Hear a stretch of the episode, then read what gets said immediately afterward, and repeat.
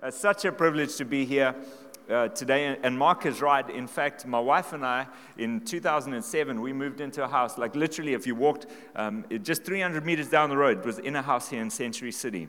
And uh, my story was one where I grew up on a, a, farm in the southwest corner of KZN. It was dairy farm, idyllic childhood. And then I went to boarding school. And in boarding school, I found pornography. And then I went to university and I found alcohol. And I also met the woman who would become my wife. But I lived a very broken life until 2007, the same year that we moved into this house when my dad passed away from cancer. And that was a turning point, a shift moment in my, in my life. And he was a radical preacher. So when I was young, what had happened is seeds of the gospel had been planted into my heart, but they hadn't grown. They were just kind of sitting dormant there. And I don't know if you know this, but seeds can lie dormant for up to uh, hundreds and hundreds of years. In fact, the eldest seeds that have been found, it comes from the time of Jesus, and scientists have actually begun to grow and cultivate them after they've discovered them. So seeds can lie dormant for an, a, a, whole lot of years. And in, in, that year that when my father passed away, uh, we were living here, and some friends started to invite us to go to church. And church was something that was far from us because we were far from God. So we would kind of go reluctantly and we would come in kind of late and sit in the back row. Nothing against you guys in the back row. Uh, but then as the service finished, we would head out because we thought, you know, the church just wants your money. Um, so we weren't really interested in, in being part of the community.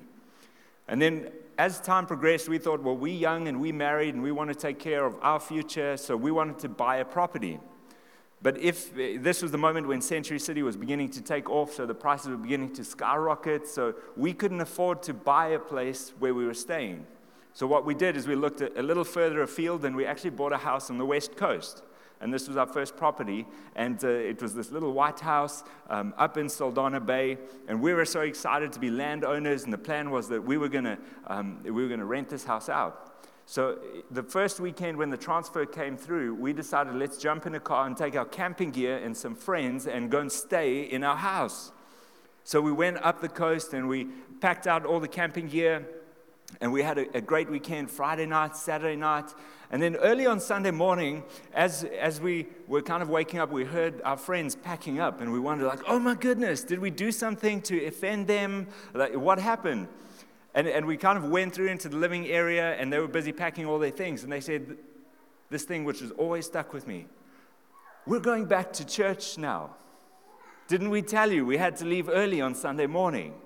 And Amy and I were like, What? That is crazy. You guys are going to drive 90 minutes to get back to church because you're serving at church. Like, that is weird.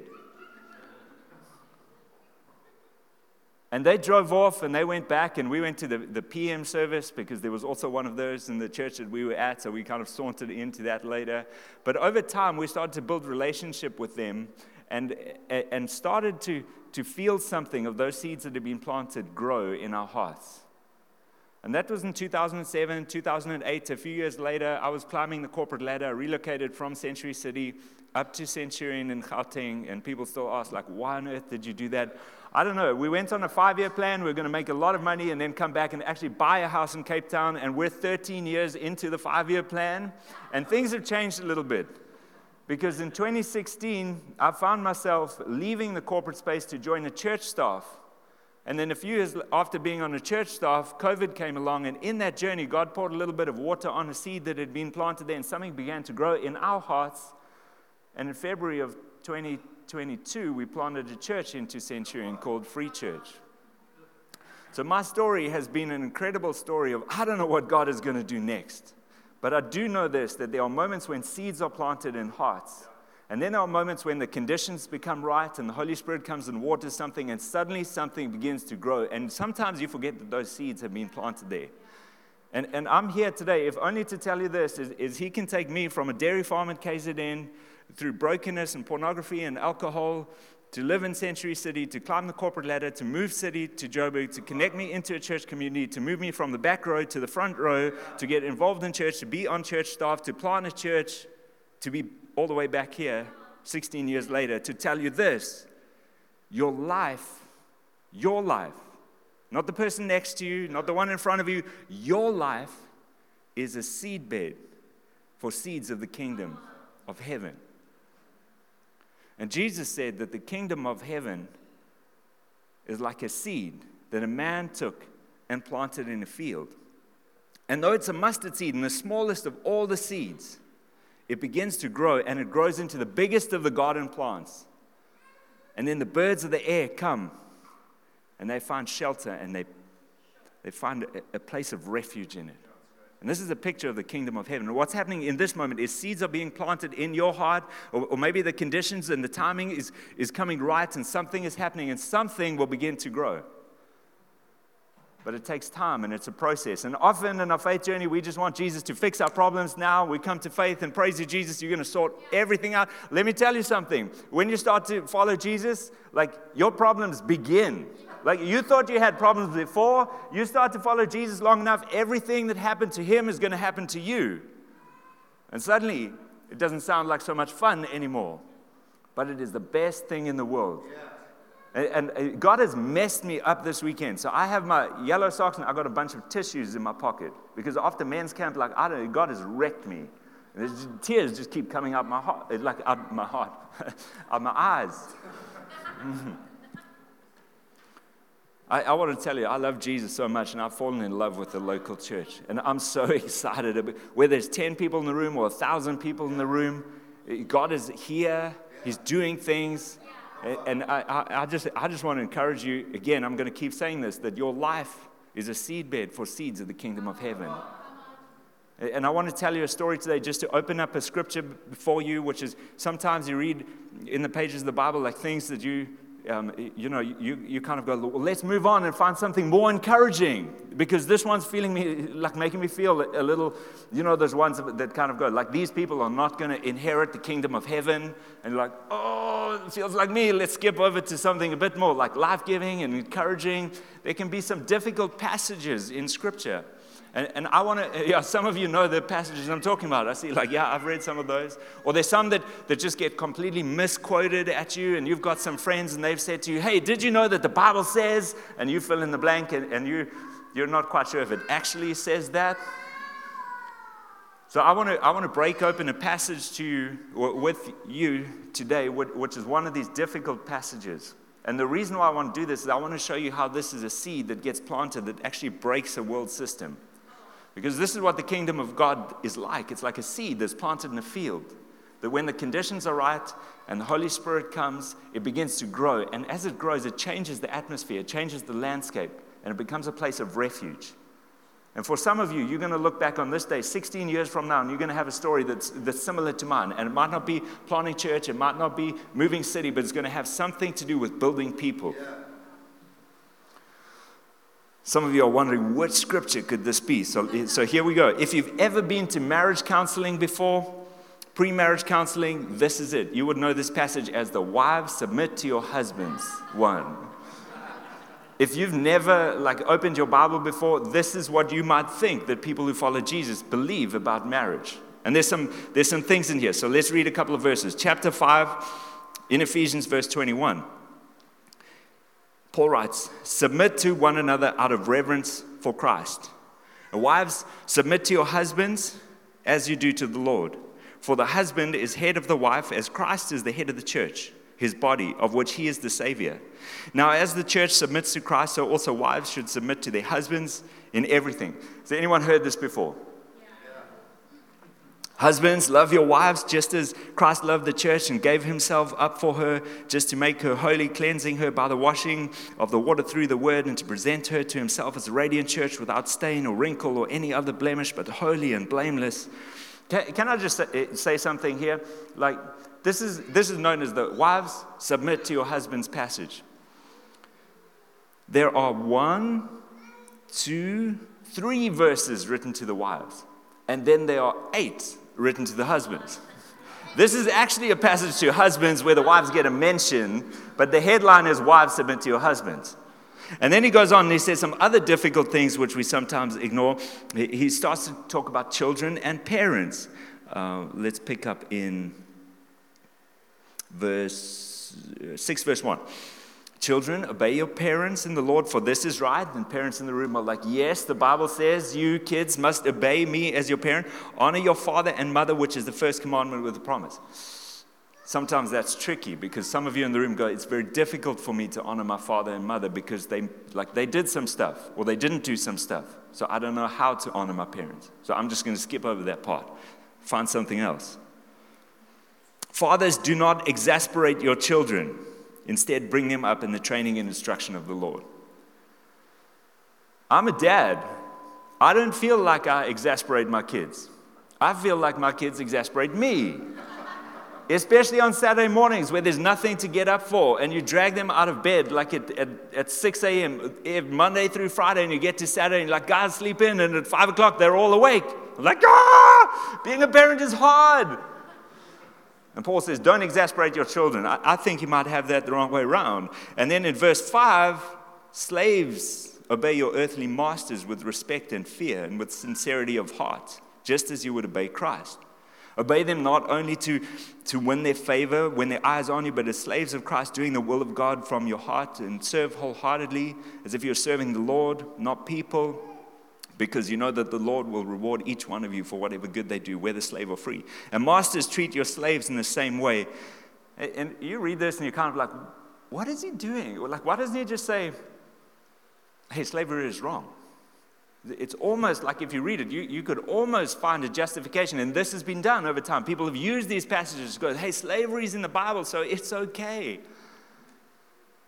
And I want to show you today, just briefly, in this very difficult, sometimes misinterpreted, often misquoted, and misused passage of what is actually going on here. And to understand this, you have to know who Paul is writing to. In fact, he's writing to you because he's writing to a Gentile church who are people who've committed to follow Jesus in their lives. He's just writing to it in a different location, in a different time, but still applicable to you. So don't read this as if, well, this is not to me because, you know, I'm not married, I don't have kids, and I don't have any slaves. So he can't be talking to me. I, I want to let you know what he's talking to is people who follow Jesus, and what he's addressing is the closest relationships in your life that you have and how to live in them. And the reason why he's doing it and he's doing it in this way is because he's writing into a culture, into a city that was extremely patriarchal. He's writing into the Greco Roman culture where Aristotle said that women are disdained. In fact, they are nothing, they are worse than nothing. And, and, the normal way of society is that the husband was the public figure, the wife would be at home raising the kids and managing the family. She didn't have a voice, she didn't have rights, she was actually a possession and a property of the husband. And there, there was a, a, a, kind of a days that was, it went something like this Wives are for heirs and prostitutes are pleasure. That's normal, that's how it was.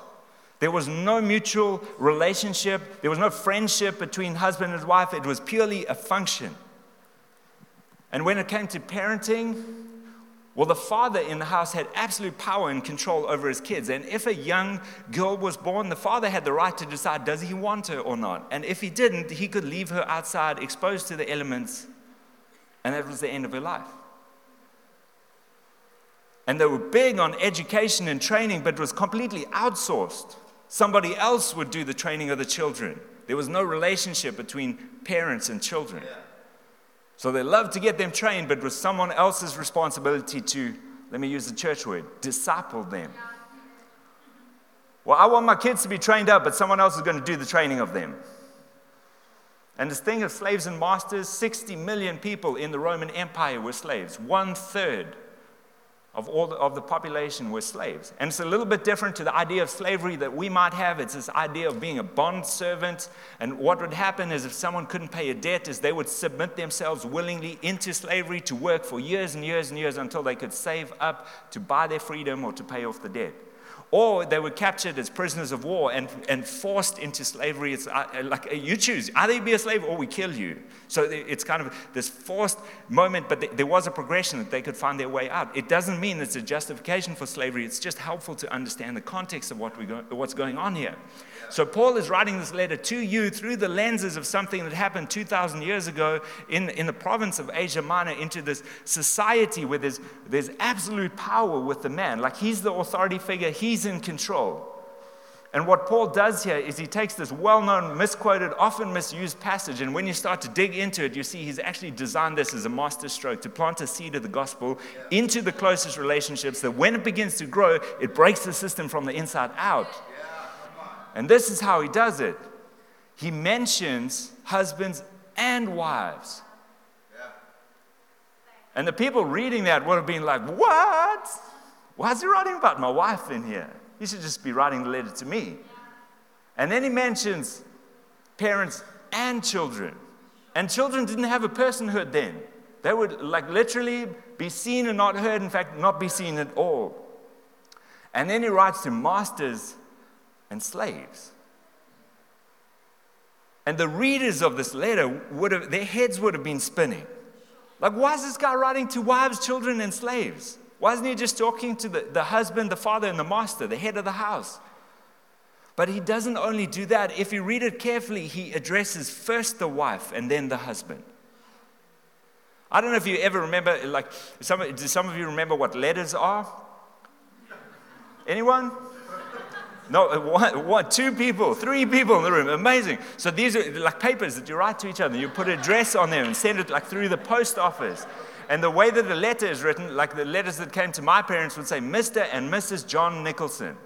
And I always thought, that my mom's name is not John. Mr. Mrs. John Nick. This is, this is why the people that saw this would have been like, what is going on in this moment? So, but then he addresses first the wife and then the husband. First the child and then the parent first the slave and then the master. What he's doing is he's using the Greek household code, flipping it on its head, and he's planting a seed of the gospel and saying, guys, if you want to know what it means to follow Jesus in a society is, that is like this, it looks to be completely countercultural. And you do it where? Not out there, but in your closest relationships. So, Life Changes Church, if we, the church, we want to see city change, it's not going to start out there, it's going to start in your closest relationships. And, and he's saying this is how it's framed. The whole passage actually is hinged off 521, which says, Submit to one another out of reverence for Christ. It's a mutual submission without hierarchy. It means this it means that I submit to you and you submit to me. I love you and you love me. I respect you and you respect me. It's not one half without the other, it's a, it's a mutuality. That's what Paul's getting at. And you do it not because these are rules to be kept, but you do it because of who Jesus is. And when He's Lord of your life, and you look at how He comes and loves the church and serves the church and, and honors people, what Paul is doing, He say, let's take the marginalized, the oppressed, those who don't have a voice, and let's raise them up and let's put them as equals. Because why? The ground is level at the cross. And there's not, there's not room for preference and prejudice in the local church. There's not room. Is there structure and governance and authority? Absolutely. But is there superiority? No. Are any of us better than anyone else? No, the ground is level at the, at the cross. And he's saying, if you want to see change in your city, it starts in your closest relationships to get a hold of this. So, some of you in the room, some of you are married, so here's some, some marriage advice. You can do this as a practical experiment. For the next 30 days, ask your spouse, How can I serve you? How can I serve you? I see a little bit of nudging going on there between some of you. Could you imagine what your household would be if, if there was a little bit of give instead of just take? If, if there was a little bit of like, hey, let me submit to you, my wife, and let me submit to you, my husband. What can I do to serve you today? What can I do to make your life easy? Because this is a picture of Jesus. This is how he's the one who comes to serve, who comes to wash, wash his disciples' feet, the one who gives up heaven to come and walk with us on the earth. How can I serve you today? And parents, current and future parents, here's some parenting advice for you out of what Paul says. Is don't exasperate your children. What he actually means, like my paraphrase of this, is it's your responsibility to disciple your kids. Don't miss the moments. Parents, it's your responsibility, not Life Changes Kids team responsibility, not the youth team's responsibility. It's your responsibility to disciple your kids and to give them a vision of God and to, to paint them a picture of what it looks like to follow Jesus with everything you had. Because if they don't catch it from you, they're going to get another vision from where? From the culture in which they live. And for those of you that are in the room, go, I like, I, I don't, I'm not able to honor my parents because they messed me up when I was a kid. What if you change your perspective and said, What if I wrote a letter to them and thanked them for the stuff that they did right? And when you become a parent, you suddenly see the parenting is not so easy. And that you're broken people. It's very humbling to realize that the best, like your, your best moments and your worst moments, your kids have front row seats on that, and you realize that we are, the ground is equal, it's level at the cross.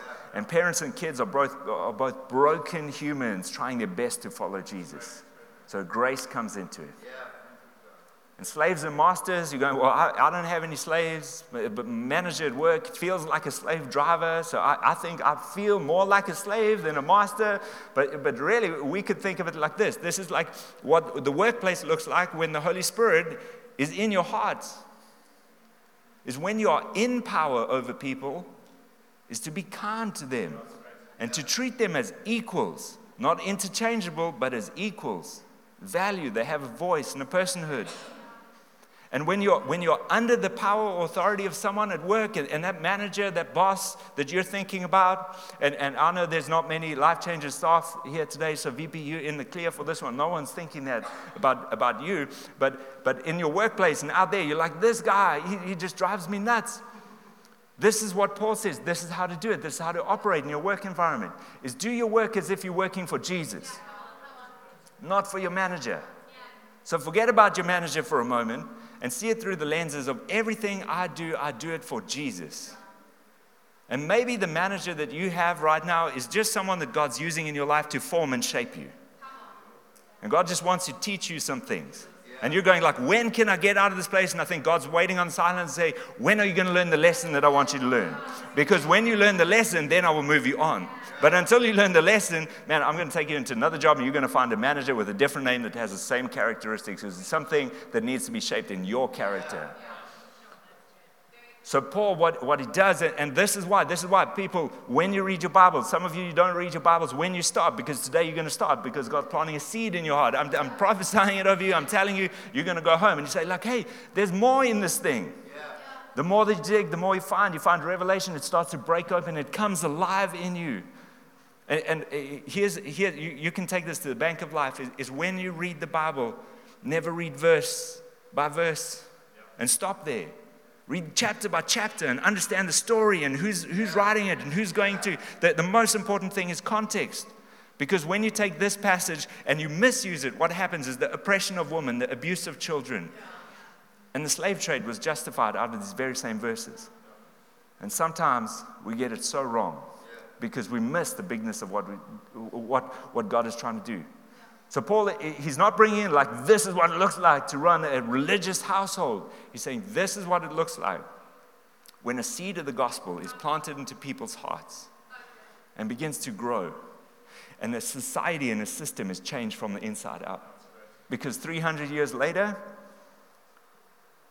Christianity became the religion of the Roman Empire. And you wonder, well, but why has he got that slavery thing in there? Why didn't he just say slavery is wrong? And it's because this is what the kingdom is like. The kingdom is like a small mustard seed that a, man takes and he plants in a field. And over time, it begins to grow. So when he wrote this, the church was small. In the context of, of the Roman Empire, it didn't have the influence and ability to take on a world system that could crush it in a heartbeat. So he says, well, this is the way to do it, is to plant a seed that begins to grow over time. And it's kind of subversive. But over time, when the conditions are right, and when the hearts are soft, and the water of the Holy Spirit comes, something's going to begin to grow. Yeah. And when it begins to grow, nothing's going to stop it. And it's going to take time, but it's going to change the landscape, yeah. it's going to change the atmosphere. So let me close with this. And if you guys want to come up and and, and, and join me on the, on, the, on the keys and I think for, for some of you in the room, there have been seeds that have been, that have been planted that have been lying dormant in your hearts. And maybe some of you in the room, you've, you, you feel like there's been a little bit of growth, but it's been overcome by the weeds of life, and there's just a busyness, and you're not sure what's, what's good and what's bad in there anymore. Uh, but I believe that this, this is a moment where the Holy Spirit is just going to come and, and pour like a supernatural, almost like a, what you say, like a heavenly fertilizer. It sounds a bit weird, but just upon those seeds, and, and something is going to sprout in your hearts. And it's not going to be for someone else to do out there. It's not going to be far away. It's going to be in your closest relationships. When you open your heart, and that, that speaks of a softness of soil, when there's a humility that comes, you say, oh, Holy Spirit, I want to make room for you in my life, and the seed can begin to take root. Something is going to start to grow and it's going to shift. And some of you, you're in the room and you feel like you've been oppressed. And you feel like, I feel like that wife, or, or I, I feel like a husband has been oppressed by my wife, or, or oppressed by my parents, or my kids exasperate me, or there's this manager at work, or, or whatever it is, and you feel like in a possible situation, do, do you know that the, the potential is in the seed? And you might have seen pictures like this where a seed is planted and falls into a little crevice in a rock, and it just finds a, a little bit of soil, a little bit of water and it starts to grow, and then a little bit more, a little bit more, and over time it shatters the boulder. And this is a picture of the gospel coming into a world system. And if you're honest, what Paul describes, or where he writes into in that Greek Roman city of Ephesus, it's not too different from the city of Cape Town. It's not too different from the city of Centurion. And when gospel seeds fall into the most difficult of places and find a little bit of soil, that's a picture of the local church. That's a picture of community. So when the seed that God plants in your, in your heart is in a small environment, the local church, and the Holy Spirit comes with a bit of water, something starts to grow. And in that seed is the potential to shatter boulders boulders of oppression, boulders of inequality, boulders of, of world systems that are just about like putting others down and, and lifting ourselves up. This is the power of the gospel. And you know what? Your life is a seedbed for seeds of the kingdom.